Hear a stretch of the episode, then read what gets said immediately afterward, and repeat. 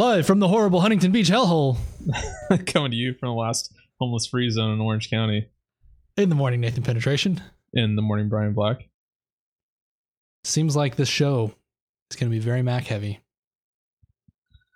Yeah, well, Apple heavy. Yeah. Yeah, that's really Yeah. what I meant. Yeah. That's a good point. What are you drinking? So I am drinking a gin and tonic right now, but I've got a new gin that I really like. Uh, it's because my favorite gin is Tanqueray. That's like the London Dry. That's what I primarily drink when I'm making a G and T or a Tom Collins or something like that. Uh, so this new one I've got is called Tanqueray Rangpur, R A N G P U R, uh, and I was fortunate enough to find it at my local Total Wine because I've never been been able to find it until now. It's kind of hard to find. Um, it's Tanqueray has a little less alcohol. Uh, normal Tanqueray, the London Dry is like forty seven point five percent. This one's forty one point three, so it's less alcohol, but it has like a citrus. So like the reason they call it Rang Pur is because it's got uh, Rang Pur limes, which are actually they look like oranges, or they actually look more like tangerines. So it's like a it's an orange lime, but it has a very distinct flavor. So they infuse that in the uh, distilling process, and it definitely you can definitely taste it over the uh, just the regular London Dry Tanqueray. So drinking a gin and tonic with that right now, and it's fucking delicious. Highly recommend it. Speaking of hard to find drinks, I got a LaCroix Coffee Exotica. This this drink is impossible to well, it was impossible to find. Now you can get it on Amazon. I've never had the ca- the coffee one. I remember you talking about it briefly once before. Yeah, I finally Um, got my hands on it. Now I can finally drink it on the show. I don't know about a coffee essenced mineral water. I don't know how I would like that. Well, let me tell you, you won't. This does not taste that good. Uh, that's what I figured. You know those little candy coffee things? You unwrap them, it makes all the Yeah. noise. Tastes exactly like that. Yeah, coffee candy tastes like shit. That's what this tastes like. Yeah, it's no bueno. Um, I have another one coming too. It's a mojito. Also LaCroix. that one would probably be good. I'll save one for you. So if it's a mojito, it's going to be very limey tasting then, mint and lime. Um. Also, while I was talking about Tanqueray, I found out because I, I was doing some research. They have two other Nate link to flavors. So that's I linked. These are the other two. That one of them Channel they killed Nate, off in link to 2001, but I heard they're bringing it back. And I believe that is the lavage. Channel Nate link to link that I sent you. thewhiskeyexchange.com. um, there's bottles of it still floating around that you can buy from people that have held on to them since like 2001 and they're like a thousand dollars um What? yeah they don't exist anymore they haven't made them for almost 20 years um, These ones you're showing me are worth less than a hundred bucks. these are the ju- ones they're bringing The back? reason, the reason. So what I'm saying is they apparently they just reintroduced it, the lavage, but they for almost 20 years they discontinued it. Like it wasn't sold anywhere in the world. I'd like to taste the difference. Five years ago, or whatever, you know, several years ago, it, these you you could have ended up buying one of these for several hundred to a thousand dollars. Um, now I don't know if that's for a bigger bottle or this size. I have no idea, but that's pretty expensive. Fifty dollars for a seven fifty is expensive. Um, the other one, the Flor de Sevilla, that one they use oranges. So that one I I can't even imagine what that one tastes like. But I want to try it. And I don't know if you can find it's cheaper. It's a lot cheaper than the uh, lavage, but I have no idea where I could find that. Want to though. One day, Intel Macs will be just as rare. Well, You know what's interesting about the Apple moving over to their their own chips? During nowhere during that presentation, like they they made it, they went out of their way to sell the um, uh, what was it called, Rosetta Stone or Just Rosetta. Rosetta. So like, don't don't you worry, all your old apps will be compatible. But they didn't disclose that 32-bit apps won't work. They currently Only- do not work. No, they won't work No, either. they do not work at all. Yeah, Currently. if you're on Catalina. Yes. It's an upgrade from Catalina. Therefore, Yes, it builds this- on it. This has nothing to do with the OS because this is this is just the architecture of ARM and the chips. It's it's just not going to work. The other thing is boot camp's no longer going to be a thing. They're just going to kill Well, that's up to camp. Microsoft. Well, it's funny because they do run Windows 10 on ARM already. Microsoft has their own uh, ARM. Balls in their court. Base- I think Apple's just throwing their hands up with it. Did you see that video that was No, on there's no- of Craig Federighi? They're going to a different chip into the into the story. Like They're if not going Windows have, is on x86 is runs on x86, it runs on x86. made it sound like they're not going to have Boot Camp anymore in any future releases.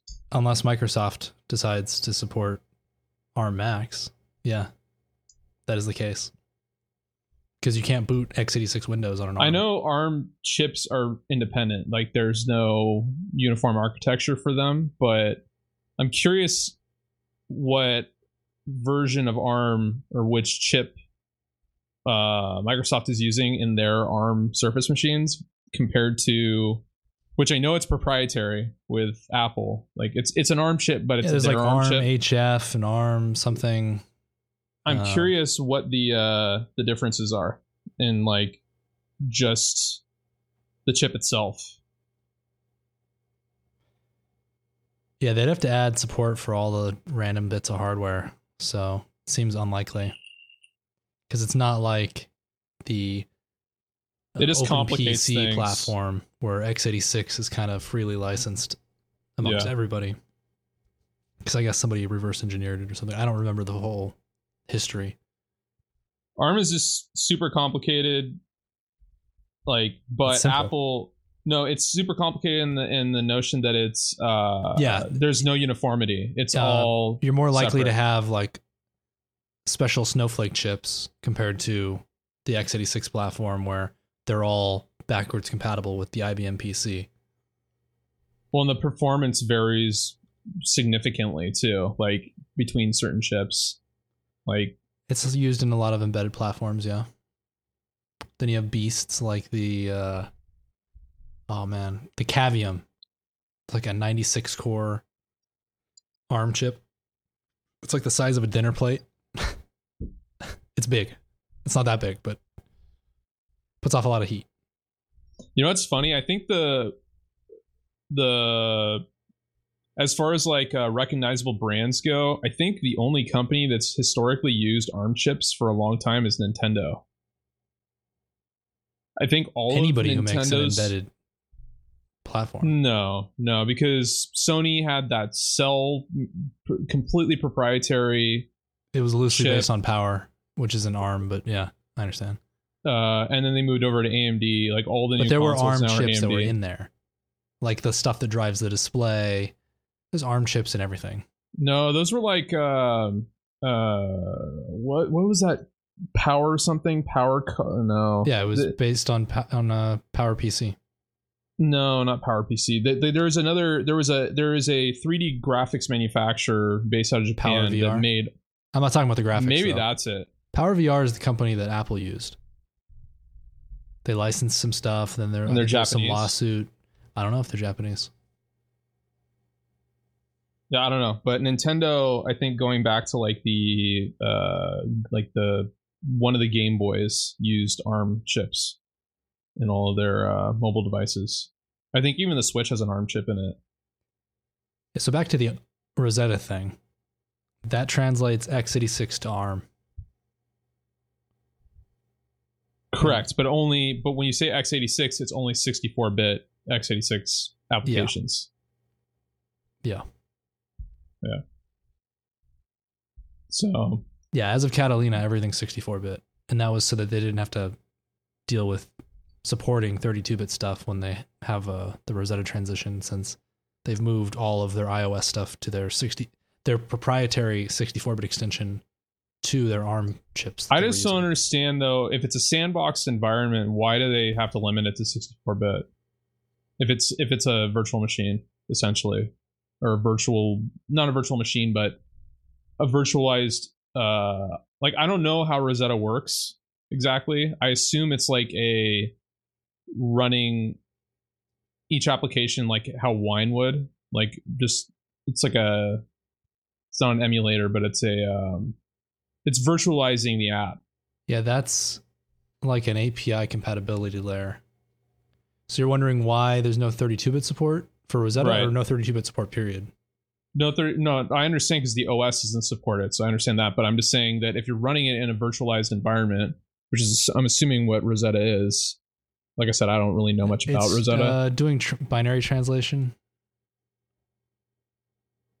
And uh,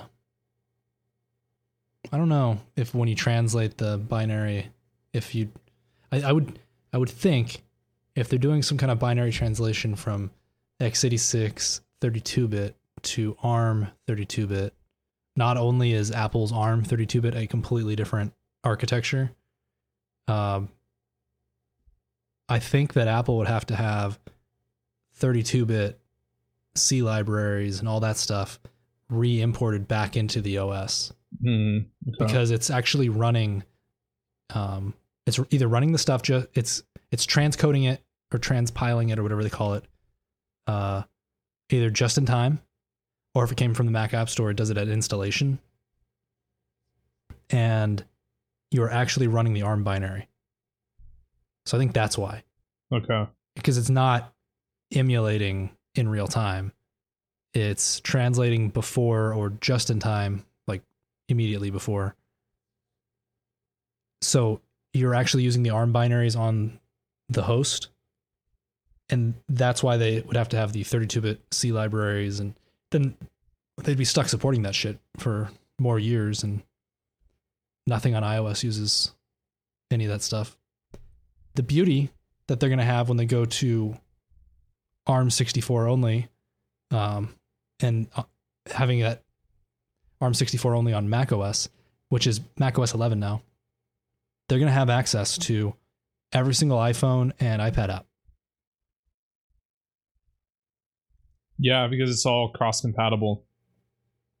They just run natively Yeah, that's because cool. it's using the same same chips, same architecture. They just run in some funky little window, and they're probably a really shitty experience.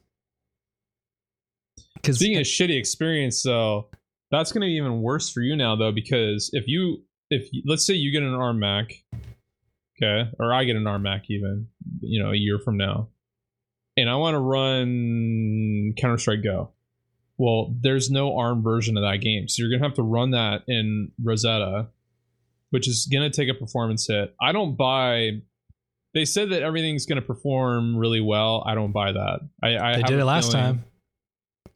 When I had a yeah, an Intel Mac, I was able to run the PowerPC version of a whole bunch of Quake games because they were old and just hadn't been updated. And I could run Warcraft 3, StarCraft, uh, all that stuff that was all power PC, It ran fine. Well, okay, so what are they going to do about like because Macs are heavily used in production environments. Uh, I know from firsthand experience, we have a lot of clients that use Macs to work with Photoshop, and all that All the- stuff was perfectly translated. I had Well- old versions that were purely power PC that ran on Intel.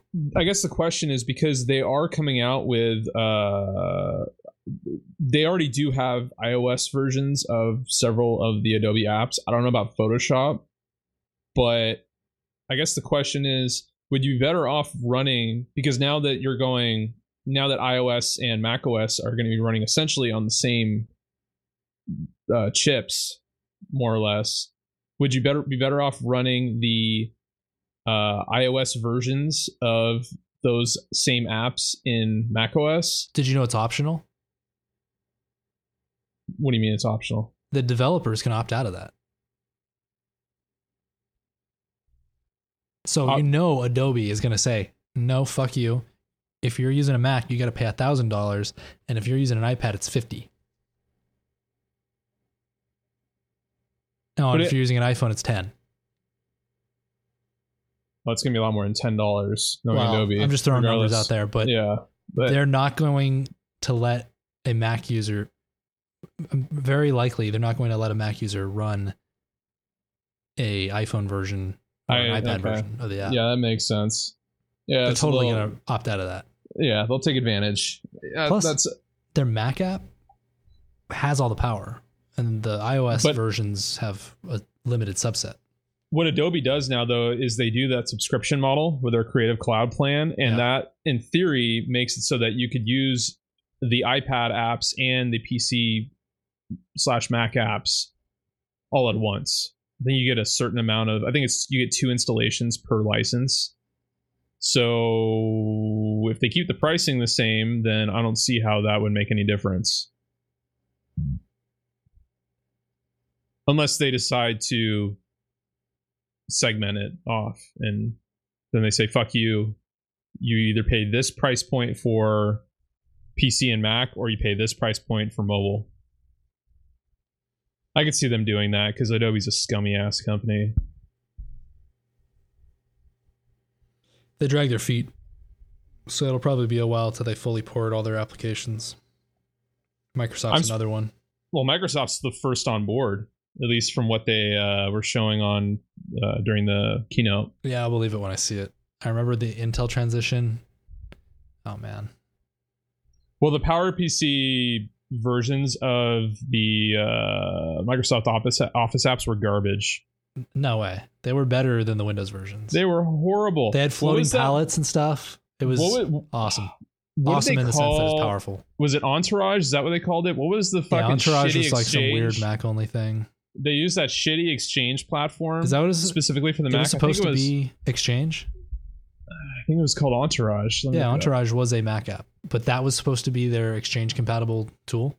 It was yeah, it was their email client. It was basically Outlook for the Mac, and it, Yeah. that's it was horrible. I remember like when I first started doing what I'm doing now. We because this was ten years ago, twelve years ago.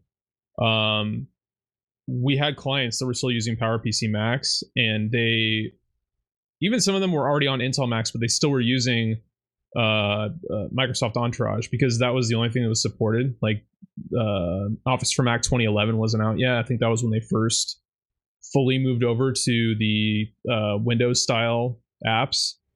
And trying to configure Exchange accounts, I mean, still trying to configure accounts in the Mac OS Outlook is stupid. Current, even to this day. But back then it was way more complicated. Yeah, there's some things that they change between the two, which they don't make any sense at all to me. It's like they change it just to make it more difficult. But there's a had lot of have like third party like import tools for PSTs and stuff like that. You had to like find like you had to get like these these third party tools that some guy cobbled together to make things work with it. It was really shitty. But um yeah. oh yeah. Speaking of shitty, unless you don't want to change away from the uh, WWDC stuff, I guess we can come back to it. Everyone come back to it. So I got this Pinebook Pro, the uh, pathetic Pinebook Pro, basically a paperweight. Yeah. Sort of. I'm exaggerating a little, but it is hostile, and uh, the trackpad is heinous. I I have a bunch of notes I wrote down describing how much I hate this trackpad. Heinous, I like That's the word. hateful. hateful, heinous, hostile. Yeah, How about the mic in that thing? That that mic yeah, was horrific. barely adequate. No, it wasn't even adequate. It was it was below adequate. It was horrible. Maybe I should set up what the Pinebook Pro is because that will put this in a more con in a better context for you. This is a two hundred dollar, uh, like a pro. I'm doing that with finger quotes. Pro, basically like a Raspberry Pi embedded into a computer. So the PineBook Pro is like a Raspberry Pi in the sense that it's one of those little open source embedded computers. But in this case, rather than hooking up a bunch of screens and keyboards and mice and all that to a, Raspberry Pi and dealing with the thing, the power constantly going out, I got a PineBook Pro because it's all in one. I can just fold it up, slip it away. The problem is, I'll get to the problem. I, I can rant about that all night. Uh, the exterior of this thing, the the whole device is almost brandless except for this weird little. What is it? It's like a. It looks. It's supposed to be a pine cone, but it looks like hops, and it's a little symbol on the the super key on the keyboard, where the Windows button would be, and the keyboard's okay. Kind of creaks a little. The whole computer feels pretty hollow, and when you open it up, it's very hollow. And there's actually enough room in there that you can slip in a little NVMe add-on card, which I have right here, but I haven't installed it because I haven't touched this thing since the first day I, I used it. the well, maybe the second day. The trackpad is horrendous. It it's actively trying to miss. It's like they put some kind of brilliant machine learning system in there that this little AI gremlin is trying to miss the target that you're clicking because you'll you'll mouse over something if you can uh, find your cursor because it tends to disappear into the corners. it jumps there; it doesn't wander off there.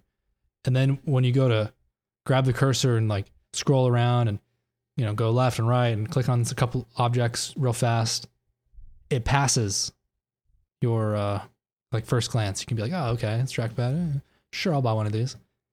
But when you actually try to put your finger on the trackpad and then get it get right up there and, and click on something, it wanders away and you lose the window focus because you now just click behind it. And it does this consistently.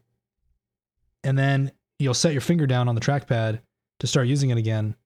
And normal trackpads continue moving the cursor where the cursor was when you were looking at it. You know, you just touch your finger down, you start dragging it, it drags it from the location that you looked at it at last.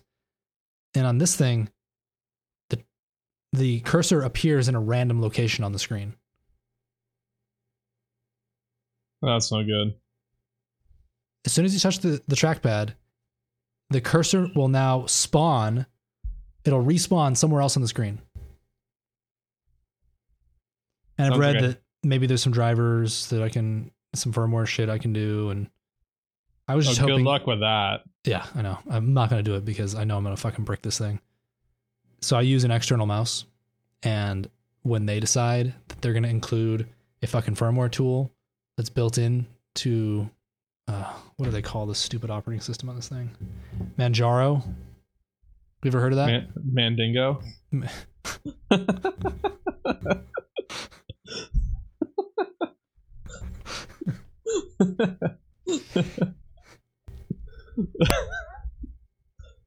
Speaking Uh, of which, this thing is adequate to go on to uh, onto Pornhub and Google that and actually play it back in 1080p, but barely.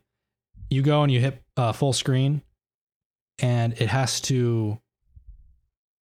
You know how the Transformers take a couple seconds to go like and then transform into their new shape. They go from like a car to a a robot, robot man okay. Yeah, yeah. This thing, the screen goes through all these deformations and stretching and it, this whole series of steps that it goes through before the window becomes full screen. Because it's kind of like kicking into some kind of GPU accelerated video decoding, I'm guessing. Okay. So it can play back 1080p, which is like, I guess it's like a Raspberry Pi from five years ago was able to do that. That's the Raspberry Pi from 2012 was able to do that. The first No. one. No, yeah, the first the the Raspberry Pi one was able to do 1080p playback.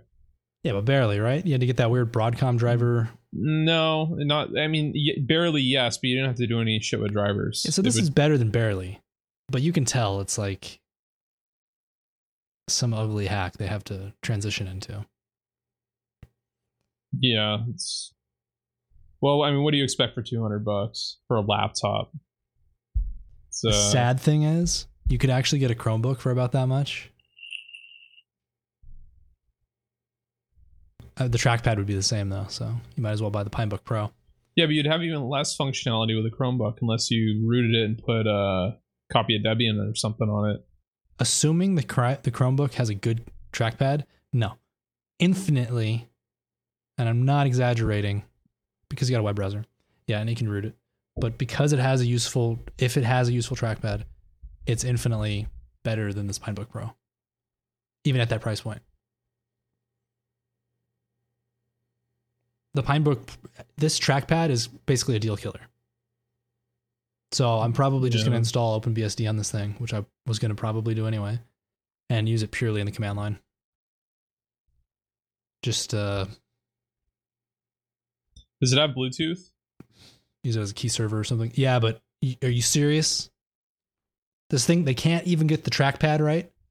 I don't even know if the the Wi-Fi is really stable at all because I haven't tested it long enough. I bet the Bluetooth is even worse. I'll try it. Yeah, just 'cause for I was gonna ask what kind of mouse you're using. yeah, I I don't know used if it was Bluetooth. a wired one. What the fuck? Speaking of Siri, uh, they're gonna do a bunch of on-device Siri stuff in iOS 14. Yeah, they're finally fucking making it so it doesn't suck ass. See No, how no. that works out. I bet it'll still suck ass, but it'll be on device. Well, so that the- people in India don't have recordings of me screaming at the top of my lungs at this fucking toaster. Yes. Yeah, that.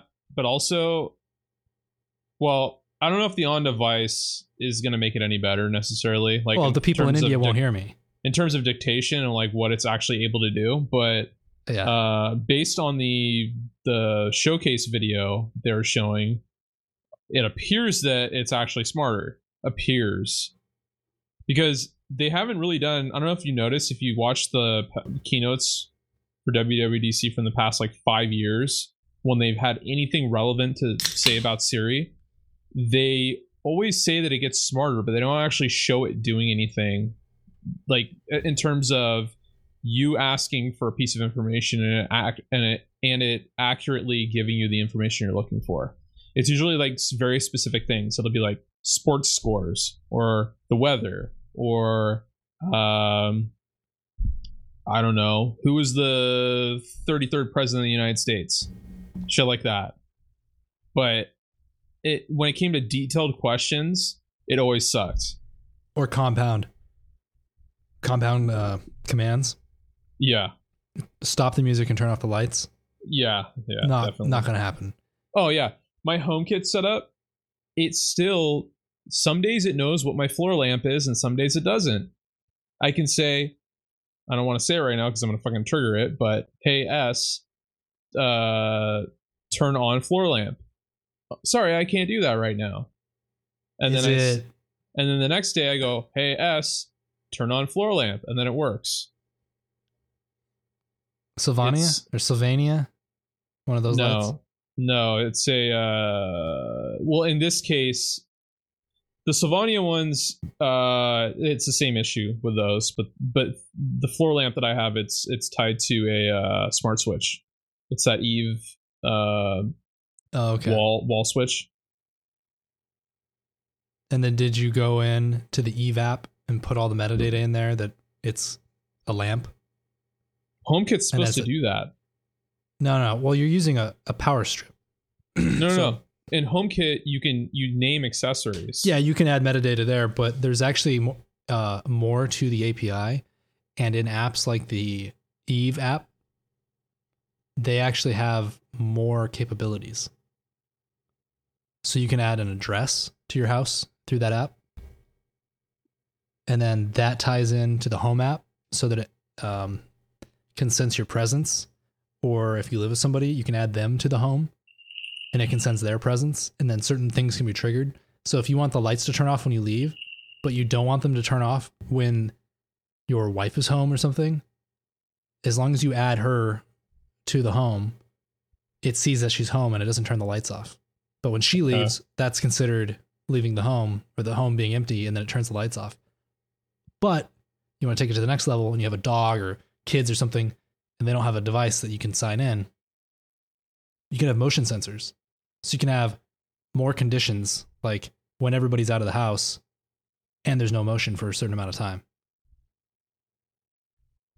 Yeah, I've set the conditions so that when I'm home, the lamp will turn on. The same lamp I'm talking about will turn Yeah. on uh, once I walk in the room because I have a, a, a HomeKit enabled motion detector too. It's battery powered that I've stuck on the wall. And so once that triggers movement, it turns the light on. How long And is the then- delay? Just long enough to stub your foot? No, it's it's pretty quick actually. It's Wow. actually a really good device. It's a Chin it's some Chinese thing. It's a uh fuck, what is it called? I don't want to get up and go look at it. It's like OnVis, I think it's called. O N V I S uh motion detector. Yeah, that's it. OnVis SMS one. Yeah, it works really well. It's this thing. It's cheap too. It's like twenty five bucks, and it's battery powered, Channel which is cool. So you don't have to to plug it into anything. homekitnews.com. And I've had the same battery in it for about a year now, and I haven't had to swap it out yet.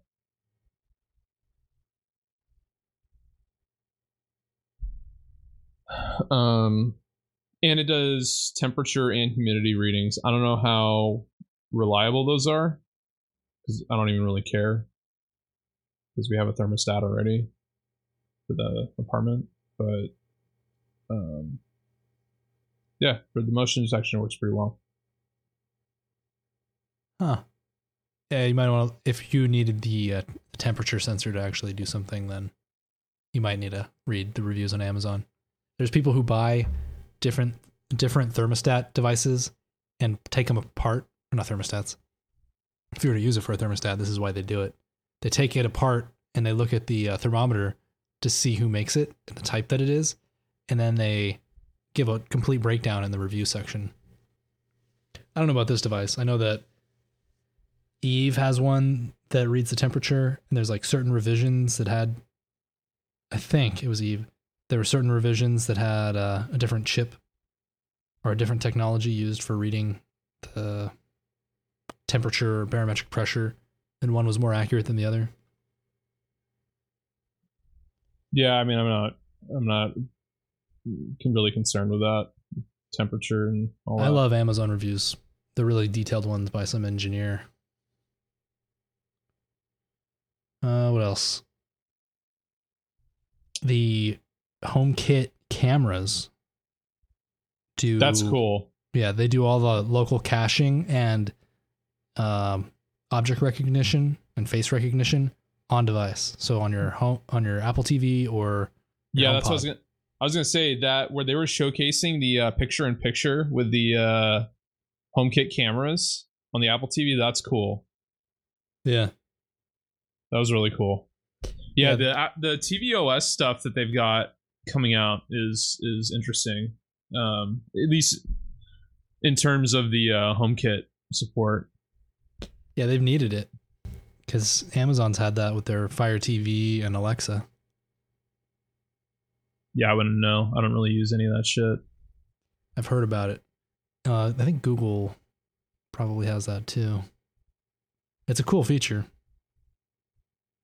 Yeah, It's just another reason to leave your TV on all the time.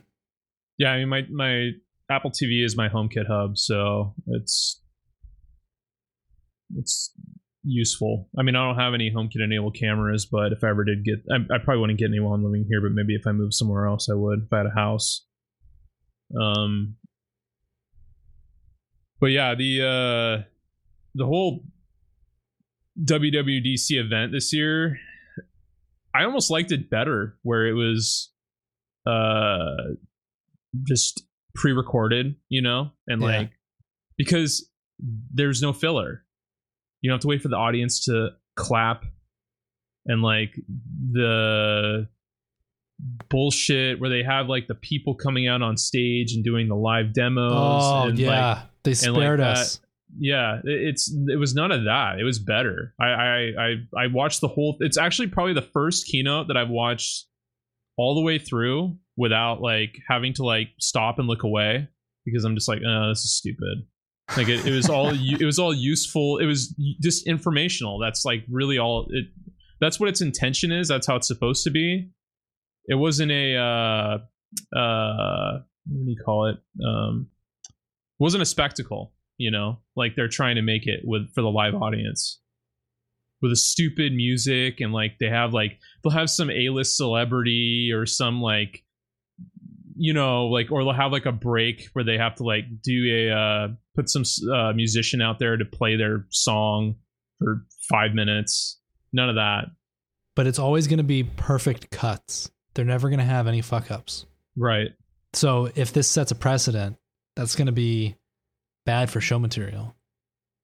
We got to tell them to stop this because we won't ever get another scene like where won't be able to make fun of them Steve Jobs had one of the Mac Pros during some demo freeze and he had to switch over to a backup.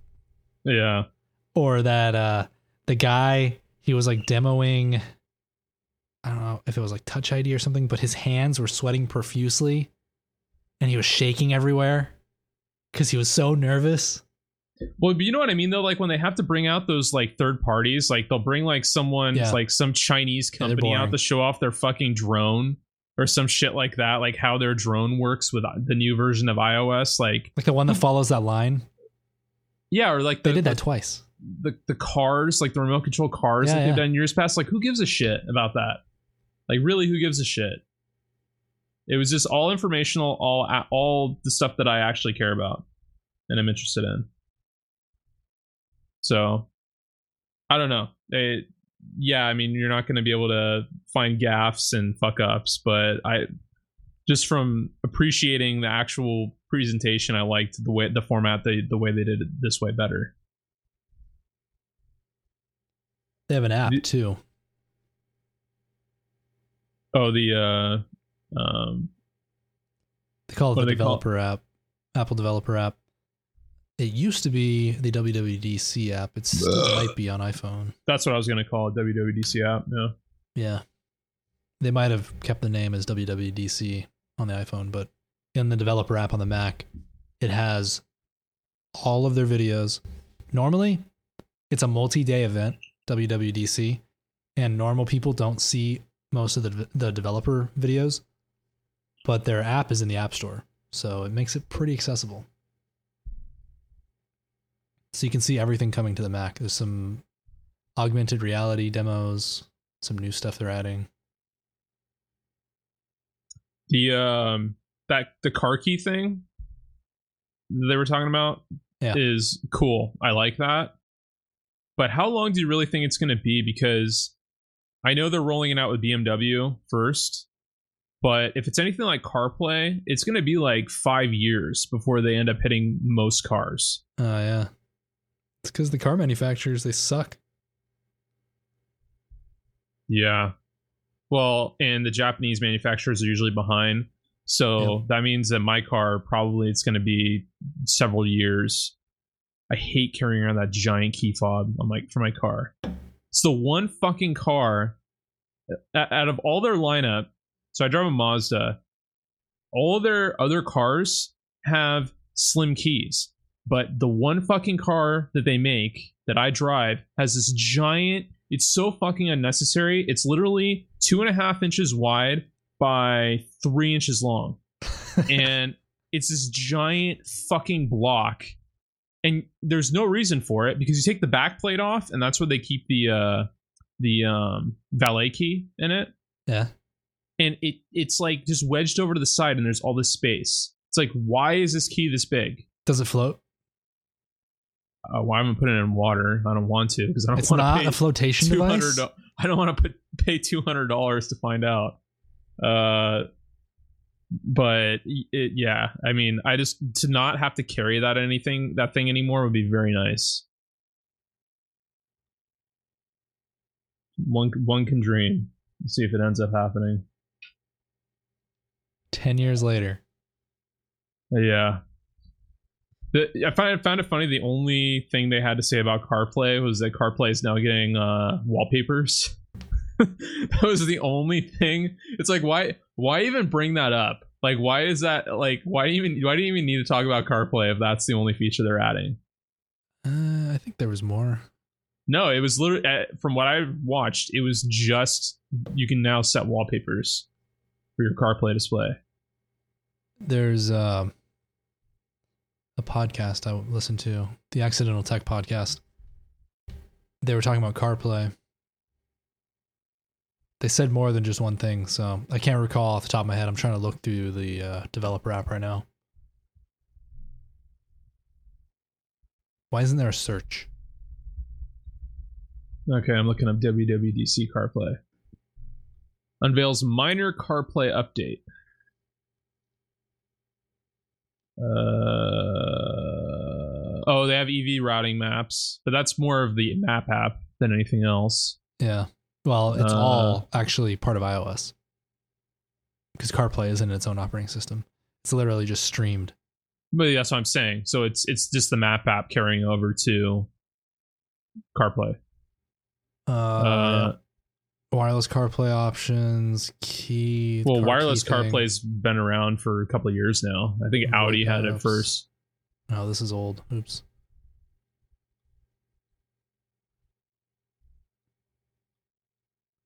Yeah, I guess that's it. I think it's just wallpapers. It's really the only thing. And they did make one jab at Tesla. They said uh, CarPlay is available in uh, something like nearly every car you can buy today. Except Tesla. Yeah, Tesla won't do business with them. Tesla wants you to use their proprietary, which is funny because actually Tesla's their setup is actually very good. I don't know if you have you worked with any Teslas before or No. mess with the display. I've sat in one and I saw somebody backing up, and I thought it was really cool. it, it's it's pretty good. It, it's like whatever their OS that they use, it, it's it's slick. I haven't really had any problems with it. Um, I mean, because it's kind of contradictory. It's like, why would you need CarPlay anyway if you've got that set up? I mean, it would be nice to have the option if you really want it, but also it's probably because they can't. It's a completely different um, uh, display, like aspect ratio those displays in those Teslas, they're like tablets, like giant tablets. Yeah. So like whereas most CarPlay displays, they're like 16 by 9 or like 21 by 9, like they're either really wide or like uh slightly wide aspect ratios where the Tesla it's it's like flipped. It's uh portrait mode. So it's like this super long and then narrow. That could have something to do with it.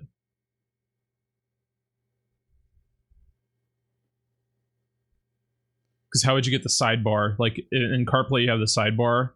So how would the sidebar run all the way along in that aspect ratio?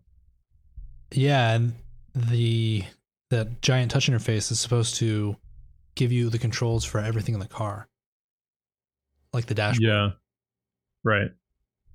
So unless you're going to run CarPlay in a tiny window and still keep all your other controls up, I don't know how it would work. Yeah. Um, I feel like the iOS and the iPad OS stuff was kind of, um, there weren't that many relevant changes. Like the the tiles thing, you know, the widgets or whatever was uh, that's kind of cool, I guess. Um, Yeah, I don't really care about that, but that was a big change. They've never changed the springboard, not in a huge way. reminded me of uh, the the Windows, uh, like the the The tiles, old Windows phone, Windows Phone OS. Yeah. you know, all that came from Zoom or Zune. Well, Zune was a Microsoft thing too, wasn't it? I know, but that whole design philosophy was from whoever designed that Zune. Yeah, that MP3 player. the Zune, thing.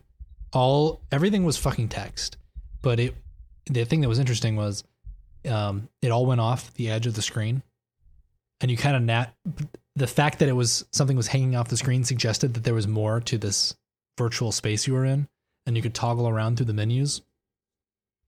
Man, I remember that interface. And then they literally transplanted it into was it Windows Phone or Windows 8 first? Well, no, it was Windows Phone first, and then Yeah, they Windows moved it to Phone Windows 7. 8. Yeah. Yeah.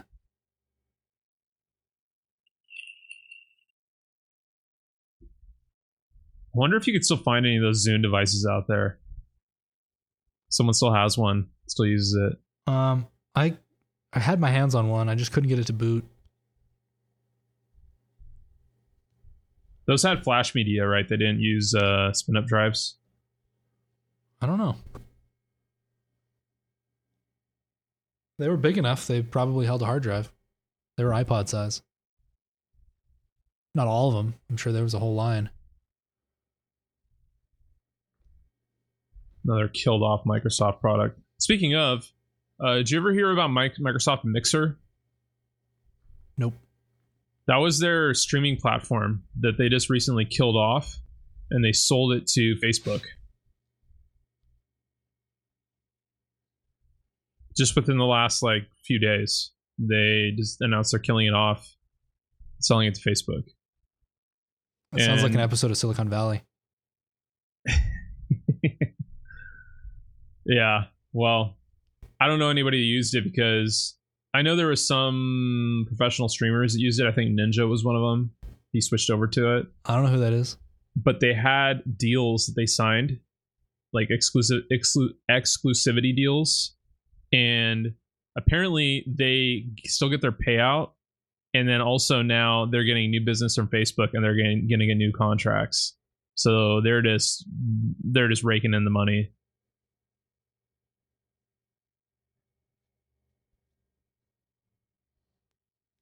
I don't know how those streaming services stay alive.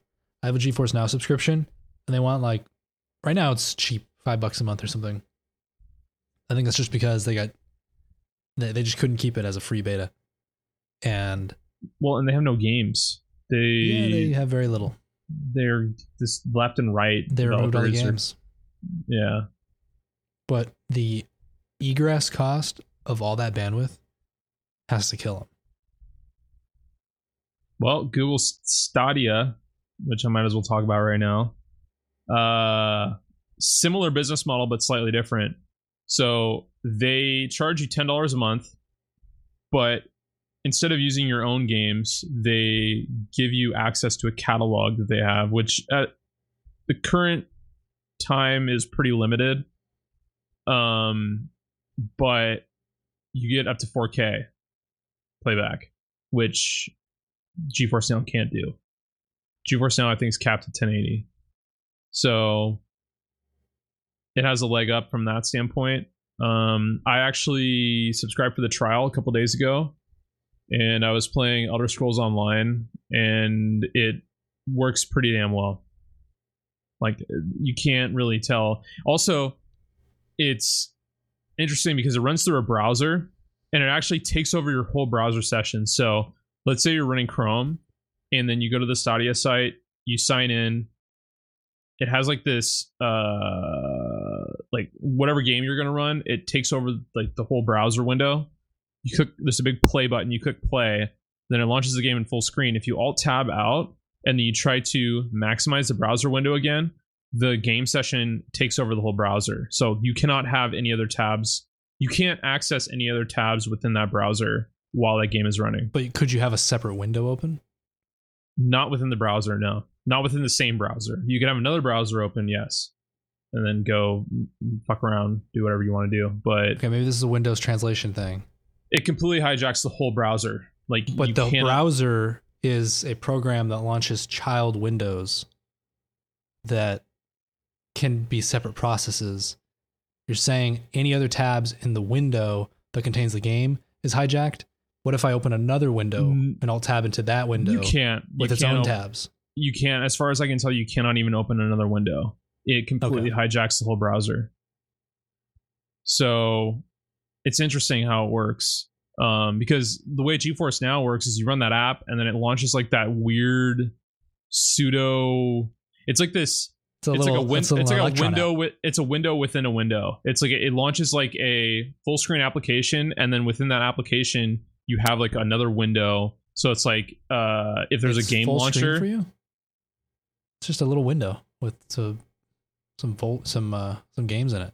No, uh, I mean maybe you can open it in windowed mode, but every time I would open it, it would open full screen, and then within the full screen application, the GeForce Now application, then you would have like let's say you were playing a, an MMO or something that had its own launcher, then it would open the launcher as its own window within that application. So wow, the like Windows window version within the window. sounds completely different. Now on the Mac, you just open up the uh, you open up G- GeForce Now. It opens up like a window, just like Steam, like any other game launcher. Yeah, but how many games are you playing with launchers though? Like you're not like playing MMOs like I am. But so when I do launch a game that. that. has a launcher, it opens up when you hit play. It opens up the little stream test thing, test your bandwidth, and then it pops open a Windows session, full screen, signs into that, um, launches the the Meta launcher, but it's at a Windows desktop at that point, just through a remote desktop session. Okay. Yeah, this it it's like a self-contained instance. Everything like you open the browser. So like when you sign into your Stadia account, you have like a friends list thing. Uh, like you have an account icon, like your Google logo in the upper right, which is like your account icon. Then you have a friends list thing, which is like a controller, and then you have um, a, a gear for like changing your settings. And the settings are just to change the stream quality. So if you want to go like 720, 1080 or 4K, you can select it from there.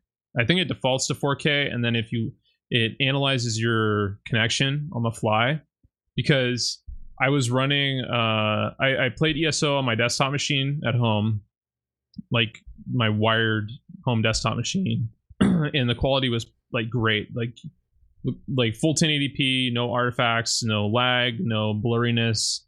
It was perfect. But then when I launched it on my Lenovo laptop over Wi-Fi, I could tell like it com- started compressing things a little bit. Like things got blurrier, but I didn't change any of the settings. The settings were still kept the same. So on, the, I think on the fly, it determines what your bandwidth is and like what your latency is, and then it on the fly adjusts the video quality. Yeah, when I've used GeForce Now on Wi-Fi, I didn't know it was Wi-Fi that was the problem at the time. It would, I guess, Wi-Fi would get interference from all the other access points near me, and it would just, you know, fluctuate constantly. And then the other funny thing, well, not so funny thing was, uh, every time you fast forward, fast forward only on YouTube TV on the Apple TV app or Apple TV uh, device, it would somehow nearly kill my GeForce Now stream. And I, I think it had Hmm. something to do with being on Wi Fi. But it was only YouTube TV that would do it. I think and there's a I have a gigabit connection. There may be a limit, like a minimum bandwidth that it allows, because GeForce Now, I even ran it over my uh, LTE hotspot on my phone, and it worked through a VPN too. So I was probably getting maybe 20 megabits, maybe at best, and it it's still I was still able to play. Wow. So so far it's pretty impressive how well it works. It's just the limitations are you have to play their so like basically you have to buy their versions of the games. Like let's say you talking about own GeForce Now or Stadia? Stadia. So um let's say you want to play Borderlands 3. If you own Borderlands 3 already in Steam, as far as I know, you can't just like use your Borderlands 3 Steam credentials to play in Stadia. You have to buy the Stadia version of the game, or if they have a game already in Stadia that's included with the subscription, then I think you can tie your account into it.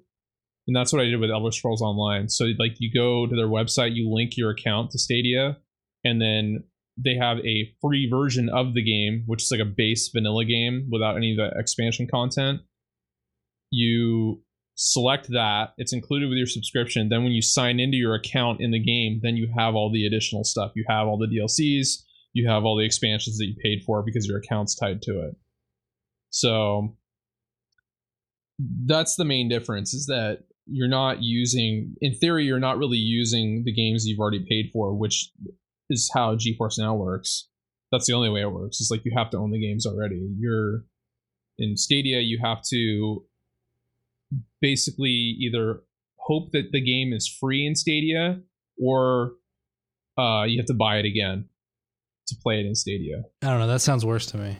You're paying a It- subscription to it is- stream, and you have to buy the game that only exists in their platform. It's only worse if you own the games already and then you are hoping to play them through that service. If you, let's say you're just like the average person that doesn't own any games and you're just like, oh, this is interesting. I don't want to own a, I don't want to pay uh, fifteen hundred dollars to build a gaming PC. I just want to play these some games and have them run well. Well, if you didn't own any of those games to begin with, the barrier to entry is very low. It's ten dollars a month, and then you get access to these games that you would have had to buy in addition to building a gaming rig to be able to play. So it is different. It's definitely different than GeForce Now, but it's it's two different uh I guess two different philosophies. It's kind of like going from nothing to having something to GeForce Now is like uh having a gaming PC already, but maybe it doesn't maybe it's older and maybe you're not getting the frames that you want or maybe you're uh, I don't know. You're just you want to sit and play with a controller on a TV, then Stadia is a good uh, option. One thing it is annoying though, uh, the Stadia, if you want to play it on your TV, you have to own a Chromecast Ultra. You can't play it with the 1080p Chromecast. You have to have the 4K one, and it only works with their proprietary controller. So you can't take any other Bluetooth controller like a PS4 controller or an Xbox One controller and tie and and uh, use the Bluetooth to connect to the Chromecast, which is stupid, but that's just the way they do it. Well, the only proper controller is a mouse and keyboard. Um, uh, yes, but also there's something to be said where if you just want to lounge and lay back, using a controller is nice if it's a game that you can play with a controller. Which pretty much eliminates first person first first person shooters from the uh, discussion. Yeah, unless you enjoy getting teabagged. Yeah, Hey, maybe you enjoy the taste of sweaty balls in your mouth. they just like them caressing your eye- eyeballs. Um, yeah. Any anything else? I think that's a good spot to end. Okay. bringyourwallet.com slash join to join the Bring Your Wallet membership. I'll explain more next week, but I'm just ripping off what uh, Marco Arment did at ATP.fm. He has a subscription thing. You join, you, uh, in his case, you get an ad free version of the show, some other perks. And in my case, you get a Bring Your Wallet membership and you get access to Mumble servers and a Nextcloud instance, which I'll have more details probably next week. It's a work in progress. I've been doing some benchmarks. I'll have another show with Roadhouse where we talk about all that stuff. Until next week. See. Sayonara.